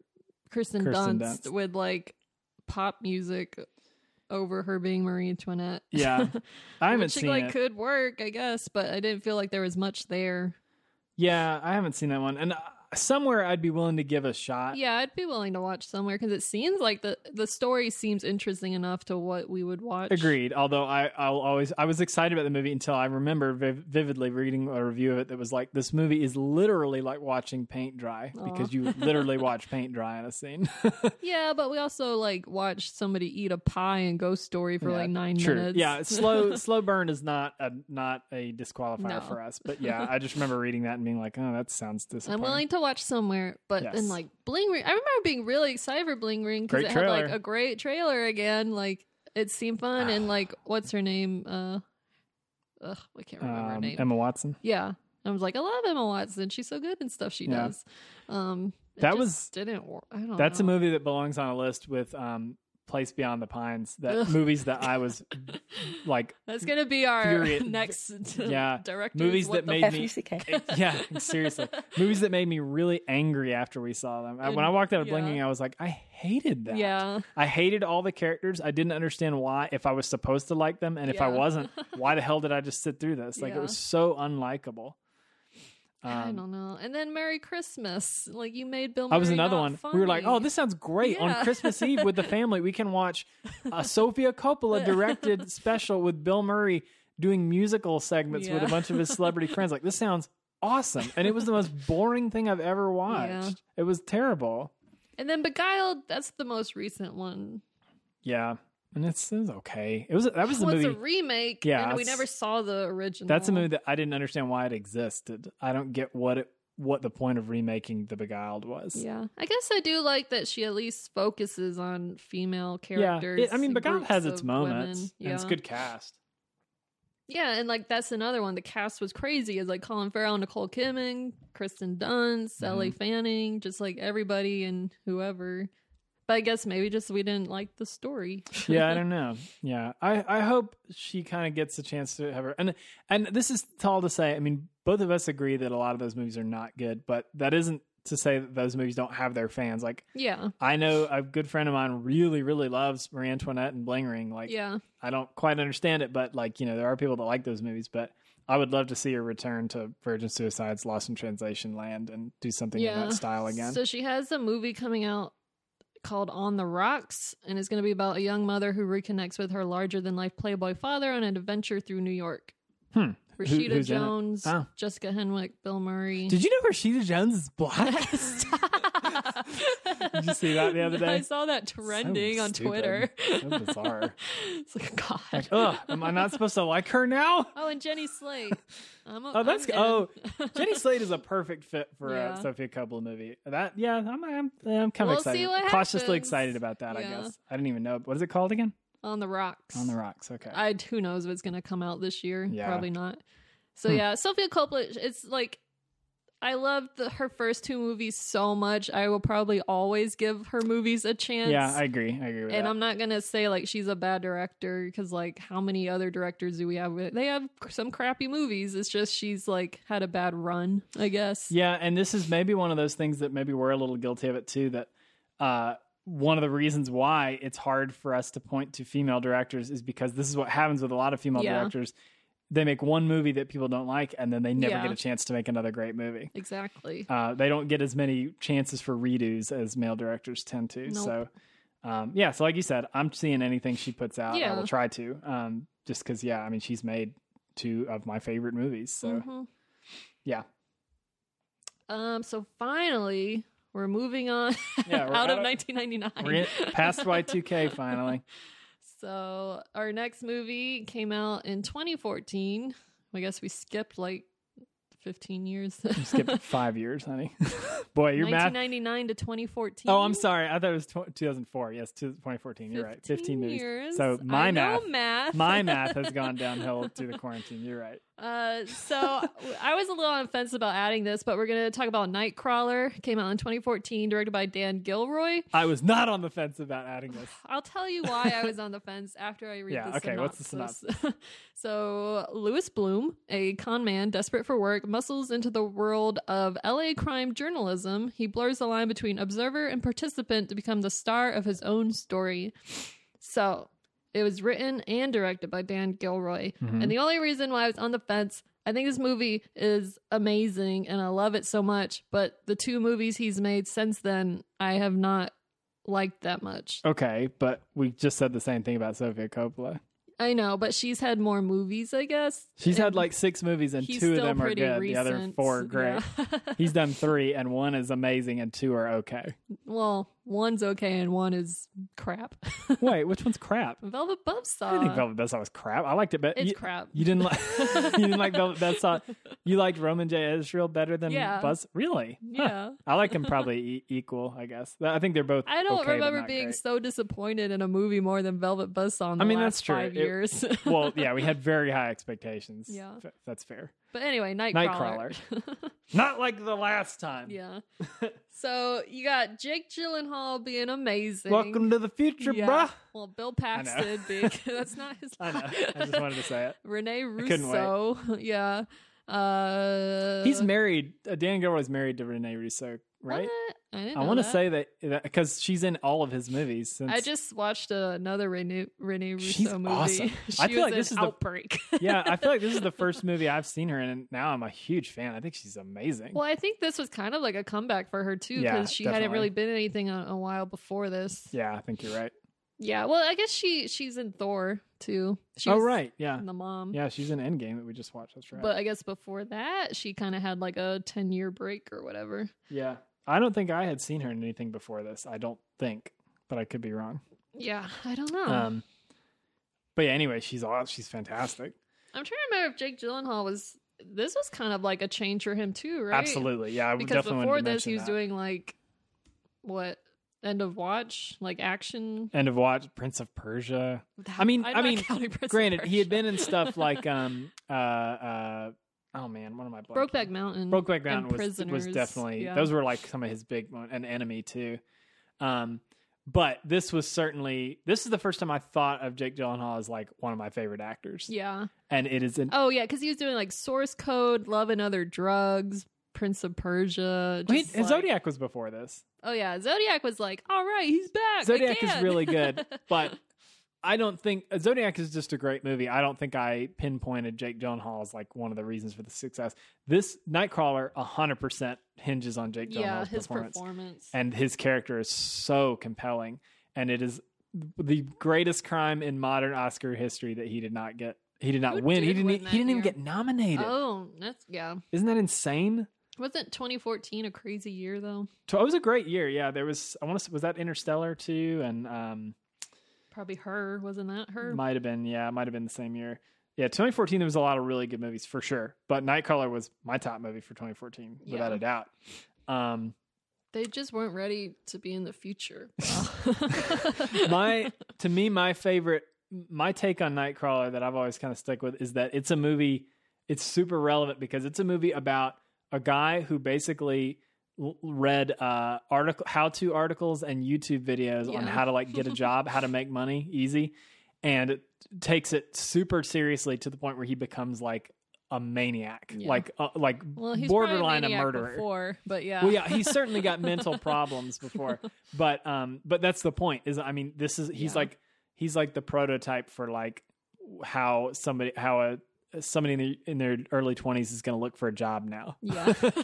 like and it's and how scary that is. I make my own resume. I mean, like on the surface, it's definitely a movie about like the media how the media like glorifies violence to get ratings but that's think- to me that's just the backdrop this movie also is another good one that crossed genres because Definitely. it also has like a crazy action sequence and like multiple car parts of- chases Yeah. car chases are It's great in like this movie who knew the car chase scenes were Well, gonna come out of this? What had um so Dan Gilroy before this, he was mostly an editor, right? uh, I think a writer. He's a writer. Okay. Uh, oh, his brother is. I think it's his brother that's the editor who edits all of his movies. Hmm. Still, I think So yeah, Dan Gilroy Oh, right, wrote yeah. like Real the King Steel. Kong movie, Born Legacy, Real Steel, The Fall. Is that the one we saw? That's the um Yeah, Lee Pace movie. yeah Tarsim Singh movie. Yeah, Yeah. And then Um, he's written Velvet Buzzsaw and Roman J. Israel Esquire. right. This so this to me, Nightcrawler belongs on this list because it could arguably be put on our kind of runner-up list that we're going to talk about in a minute Yeah. about movies that are too new to be included. But to me, I Nightcrawler is a movie that if you're watching it, it's unbelievable that this is his first movie. Yeah. it's so so also to good. get such a big name cast and I'm guessing a big budget to do the stunts and stuff. sure, yeah. Oh Bill wow, It- Paxton. it's his twin brother. That's creepy. Oh wait, T- Tony Gilroy is screenwriter. Yeah, we know Tony Gilroy, and then his fraternal uh, brother John Gilroy is an editor. Wow, what a weird, what a crazy family. Gilroy family. Um, and he is married to Renee Russo, by the way. Um, has been for a long time, but uh, yeah, I mean, Nightcrawler is a movie. It's got. I mean, a lot of people talk about it that it has the the the way it portrays L.A. is this like just very weird, yeah. like it almost All all his films have been in LA, at night. right? Yeah, I think yeah, definitely. Um, it's definitely he's got like this really interesting LA look for all of his movies.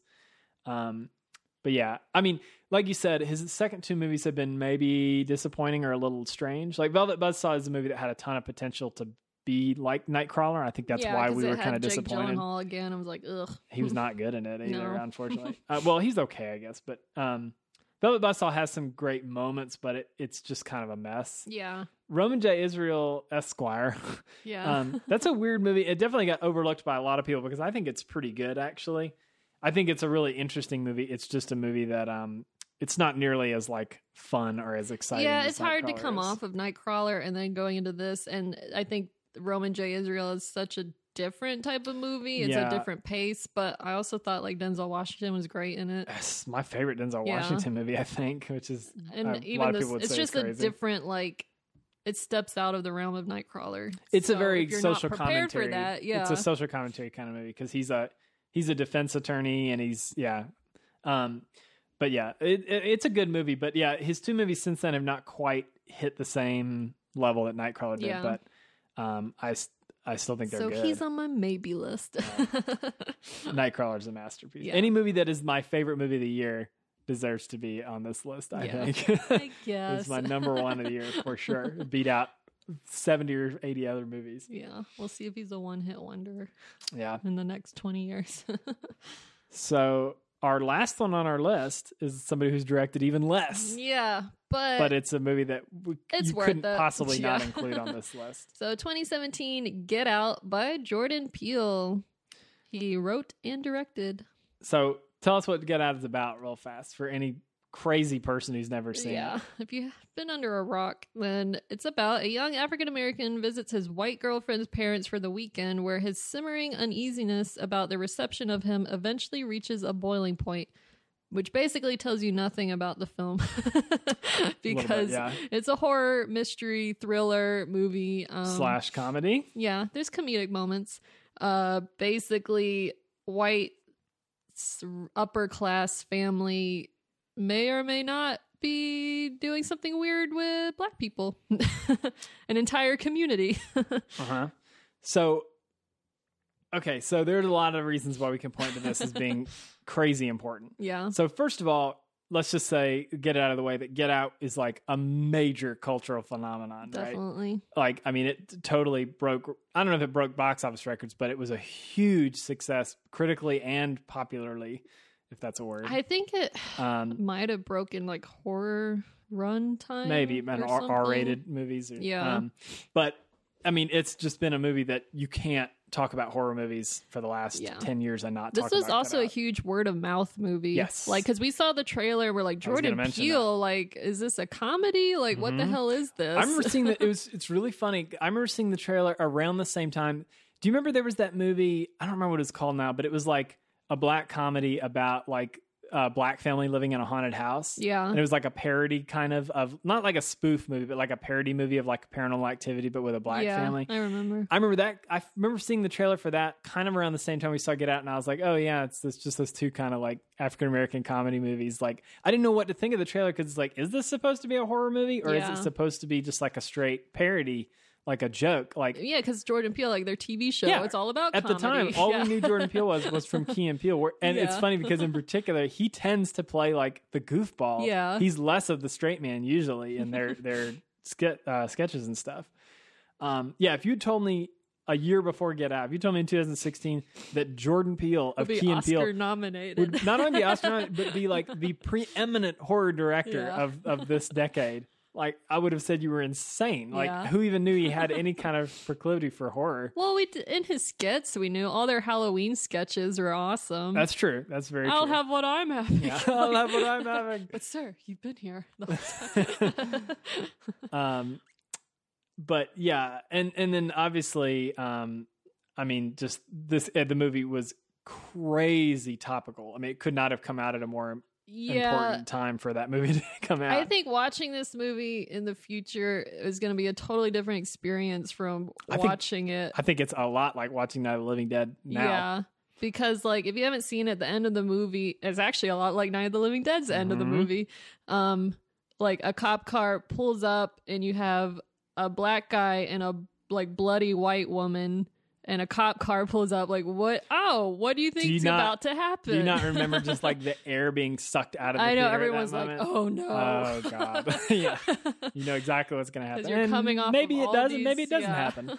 we Um, won't spoil what happens, but there's- just like the I'll say, reaction after you've seen the movie, there's lots of interesting talk about Jordan Peele deciding which way that ending was going to Yeah. go.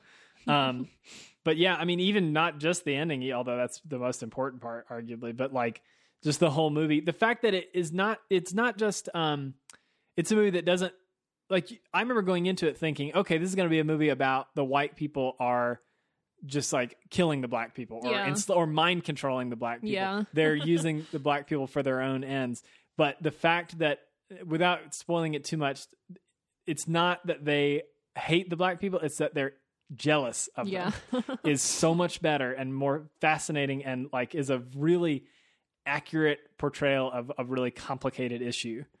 of cultural appropriation. Yes. Uh, I would have voted for Obama a third time if I yeah. could. it also perfectly sums up white people. It really does. Um, Annoying. yeah, there's nothing funnier than making fun of white people. yeah, gotta- rich white you people. can't can't get around that. Um, but yeah, and uh, so and like we said, you know, like Nightcrawler, the two movies he Dan Gilroy did after that were like eh, okay, yeah. but um, Us is it's co- more controversial. I think Get Out is kind of universally loved by Yeah. horror people and and everybody really, but Us is a lot more controversial. There are a lot of people who don't like it, but uh, I think we're both people who really like it a lot. Definitely. I might even like it more than Get Out. Us has one of the best horror themes I've ever heard in like the last 20 years. I know. Yeah, I mean, I think with us, people were probably like, "Oh, I'll be just like Get Out," but it's like, no, he's been doing other crap too, like Twilight Zone stuff, and Uh-huh. Sure. he wants to do a different horror movie, I think Us is a something much that you don't expect. yeah. I think Us is a much less focused movie, but it's a way more interesting movie stylistically than Yeah. Get Out. But I mean, and you can't- Lupita was robbed.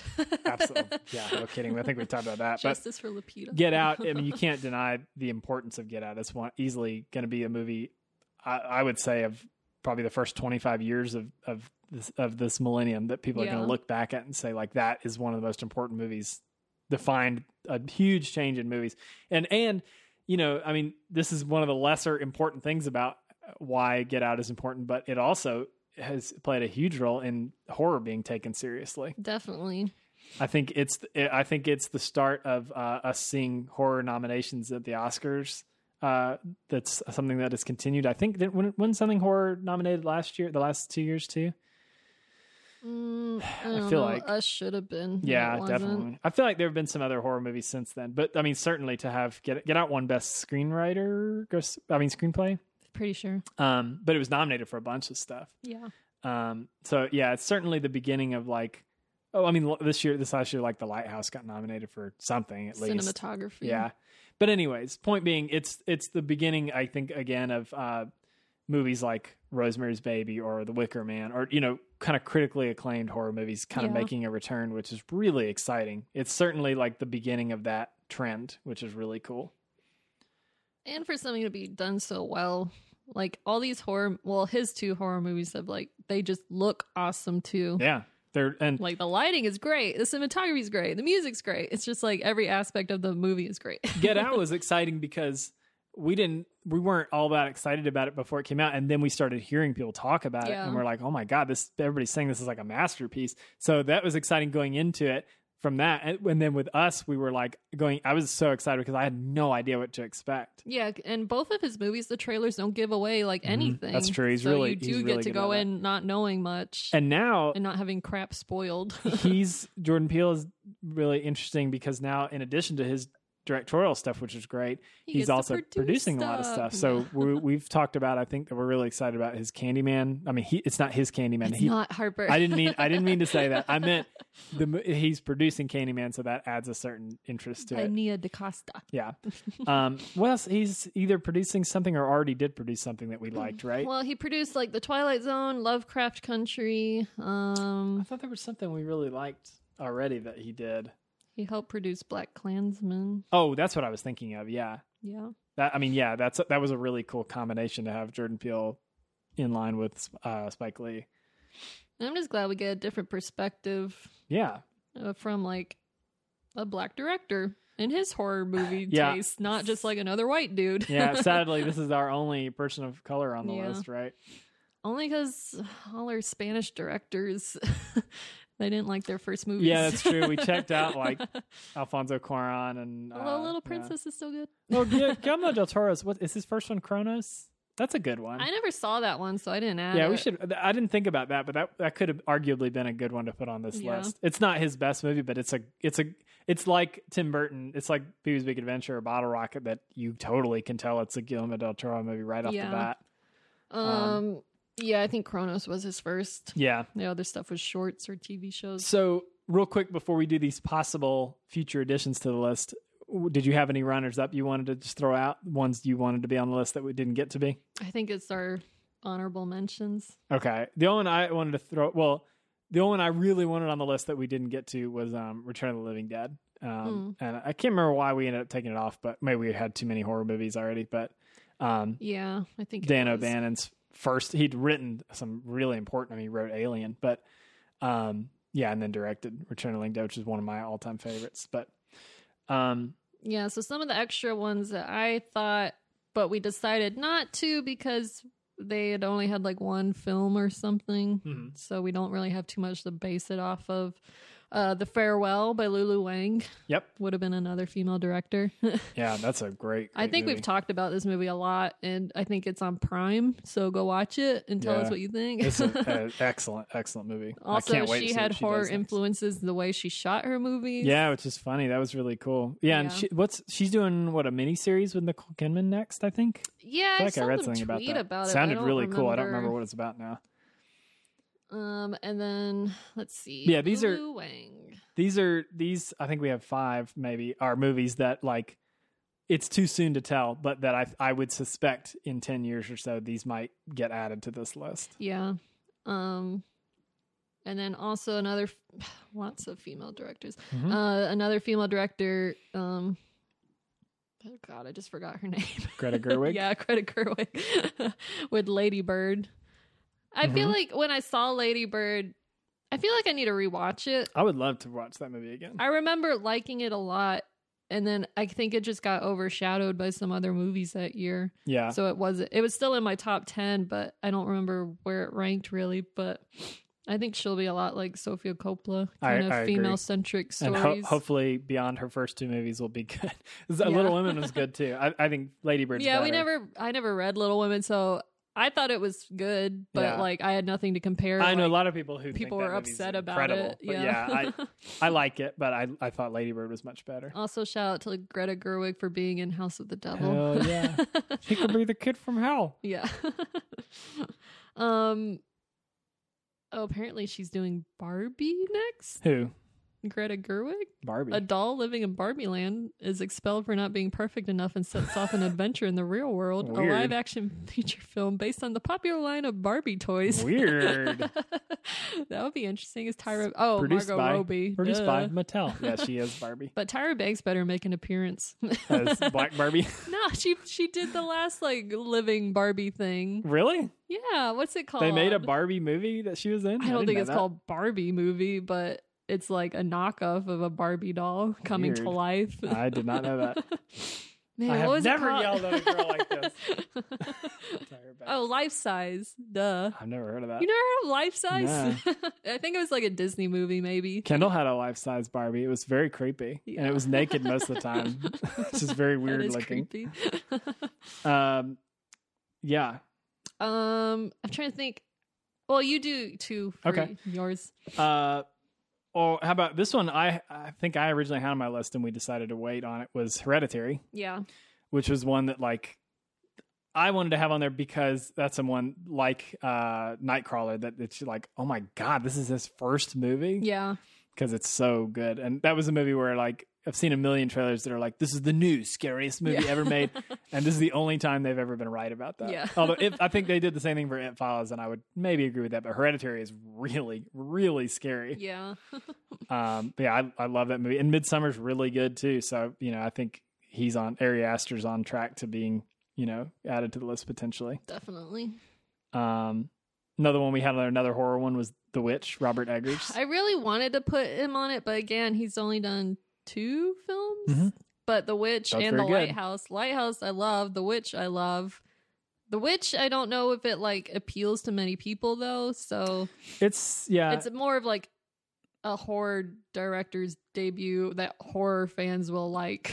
true. I don't know but if everybody would. I don't like know that it. all of his movies are going to be horror movies. I don't. The Well, Lighthouse his next is one's not gonna be a necessarily a horror Viking story, movie, but no. I think it's gonna be Although- dark and creepy and I know his dream project is remaking Nosferatu, which is interesting. I think his movies have a horror tendency and I'll Oh, lean definitely, yeah, um, whether or not they're straight horror. But even Lighthouse has like mer people in it. Yeah, but um, you would never. the- Monsters. The, Witch is a movie that never should have worked. Like a movie using like actual dialogue from Yeah. like people's journals and like pilgrim. Not yeah, I don't know if that's pilgrim gonna hurt or help his career. times, but- Yeah, all, if, uh, we'll see if he sticks with that because Yeah. I mean that's part of what makes his movie so interesting is Like, the um, like very authentic weird yeah, dialogue. Vikings didn't have cameras, so what type Well, of camera are you okay. gonna use? Oh yeah, for Like, the- come on now. that's funny.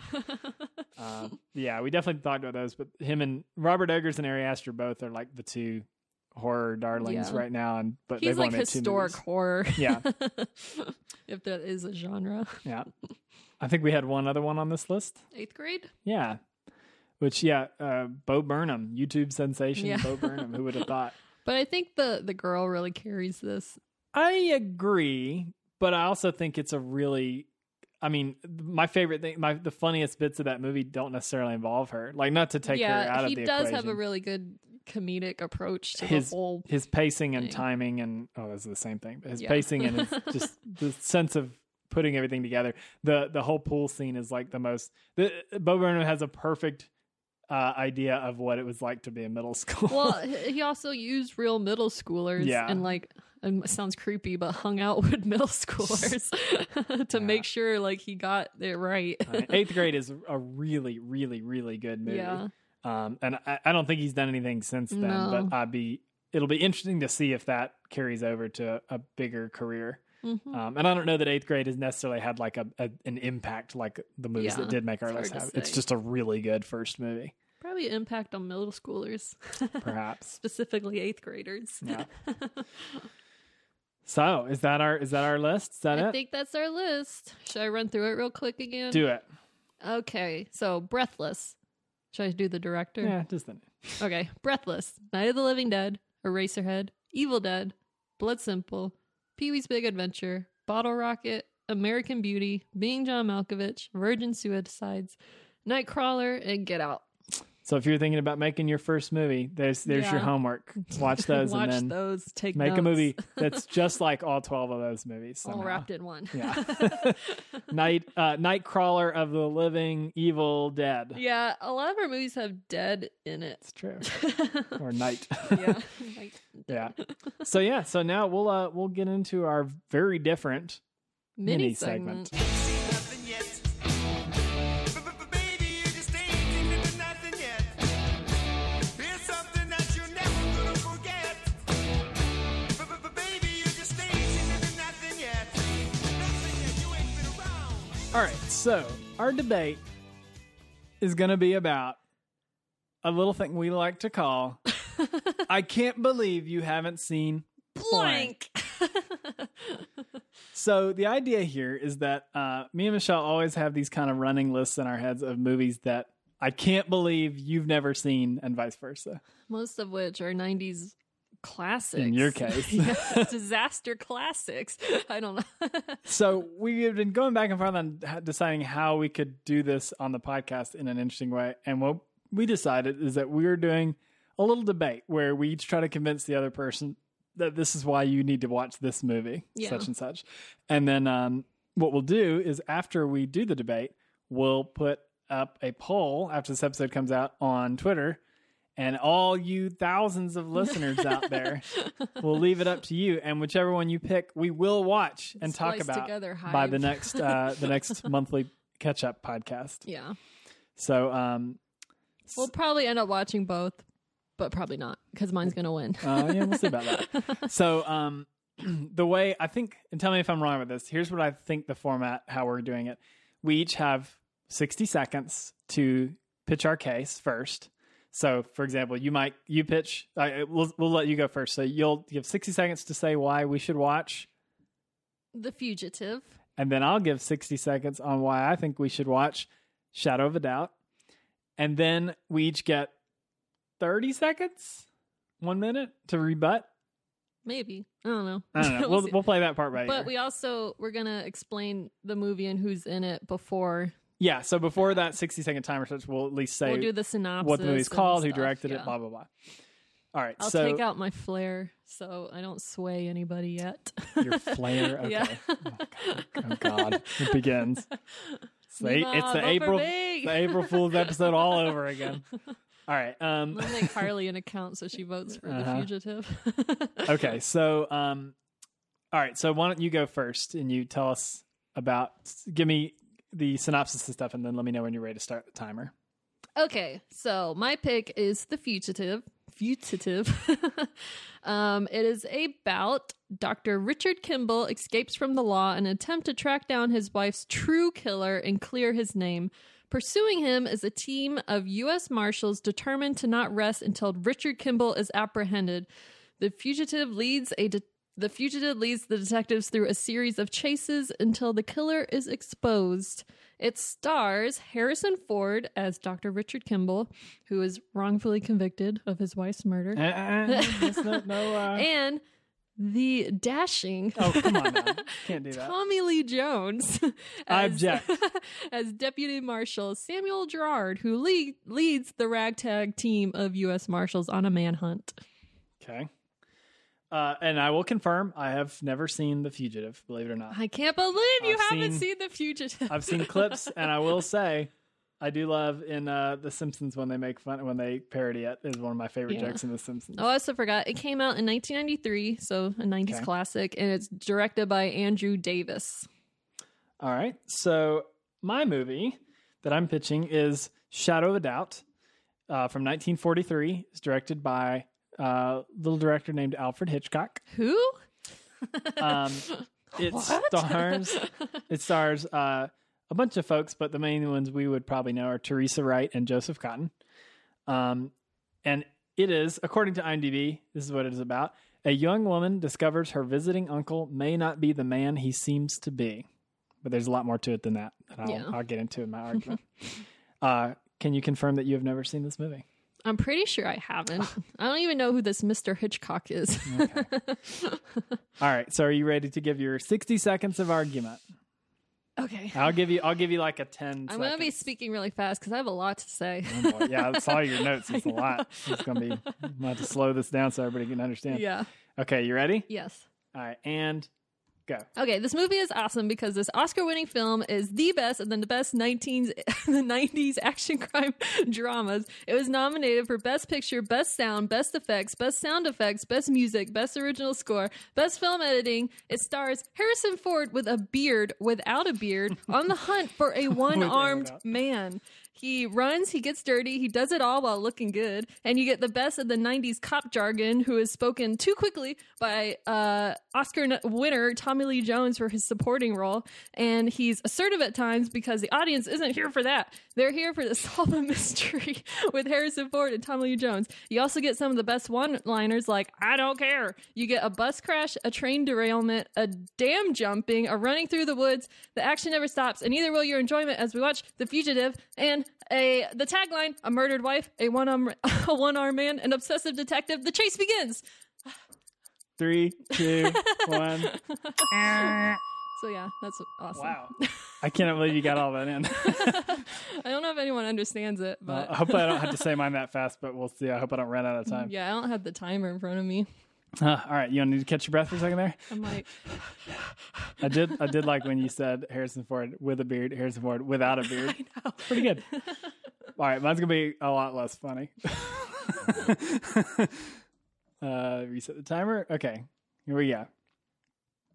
Shadow of a Doubt is about a young woman who begins to suspect that her visiting uncle may be a notorious serial killer. Like if you were Ted Cruz's niece and you just watched David Fincher's Zodiac and you're starting to put the pieces together.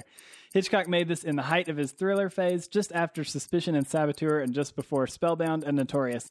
It stars Teresa Wright as Charlie, one of the leads from The Best Years of Our Lives, and Joseph Cotton, who starred in Citizen Kane and The Third Man. They are super compelling as y- as the young Charlie comes coming to, young Charlie coming to terms with the fact that the uncle she adores and is even named after might be a killer of women. Charlie is arguably Hitchcock's strongest female protagonist, a young woman who proves more than a match for her elder male counterpart. There's also a nice through line with the whole family being obsessed with true crime stories. Interestingly, this is Hitchcock's favorite of his own movies because he, quote, loved the thought of bringing menace to a small town and inserted lots of things from his personal life into the story. The small town element definitely anticipates other favorites like Blue Velvet or Twin Peaks. I'll end by asking Have you ever watched a bad Hitchcock movie? Time. Whew. All right. So, are we saying 30 seconds for rebuttal here? I don't know how to rebuttal. How to, re- well, just, you could just say, tell why yours is better than mine, given what we've both said. Are Okay. you ready? And go. It sounds like my movie, The Fugitive, starring Harrison Ford, has Harrison Ford in it and Tommy Lee Jones, which yours does not. there is also way more action, and it sounds like you might enjoy this more because of the sound effects and the uh, sound awards. So think about that, sound guy. and there's a one armed man, a one armed man. I don't care. All right. And time. I don't know how to rebut. Great, great rebuttal there. I guess. It has Harrison Ford. okay, and here's mine. Uh, mine is directed by Alfred Hitchcock. So here's what I have to say about The Fugitive. I don't care. See, you're already liking it. I cede the rest of my time to Twitter. so that's our argument. So these are two pretty different movies. Look, 40s black and we white know thriller who's gonna win here. versus 90s Dreamboat. Dreamboat, bearded Ford. Uh, so yeah, that was weird. but uh, so yeah, so if you understood any of what either of us just said, Yeah. now you get to make a decision for us, and we will abide by your decision. Abide by the laws. That Of Cats nature. don't abide by Of the Tommy Lee laws of Jones. Oh. nature. What is that from? Did we just have this conversation? Always sunny, I think. Maybe yeah. Cats do not abide by the laws of nature. Um.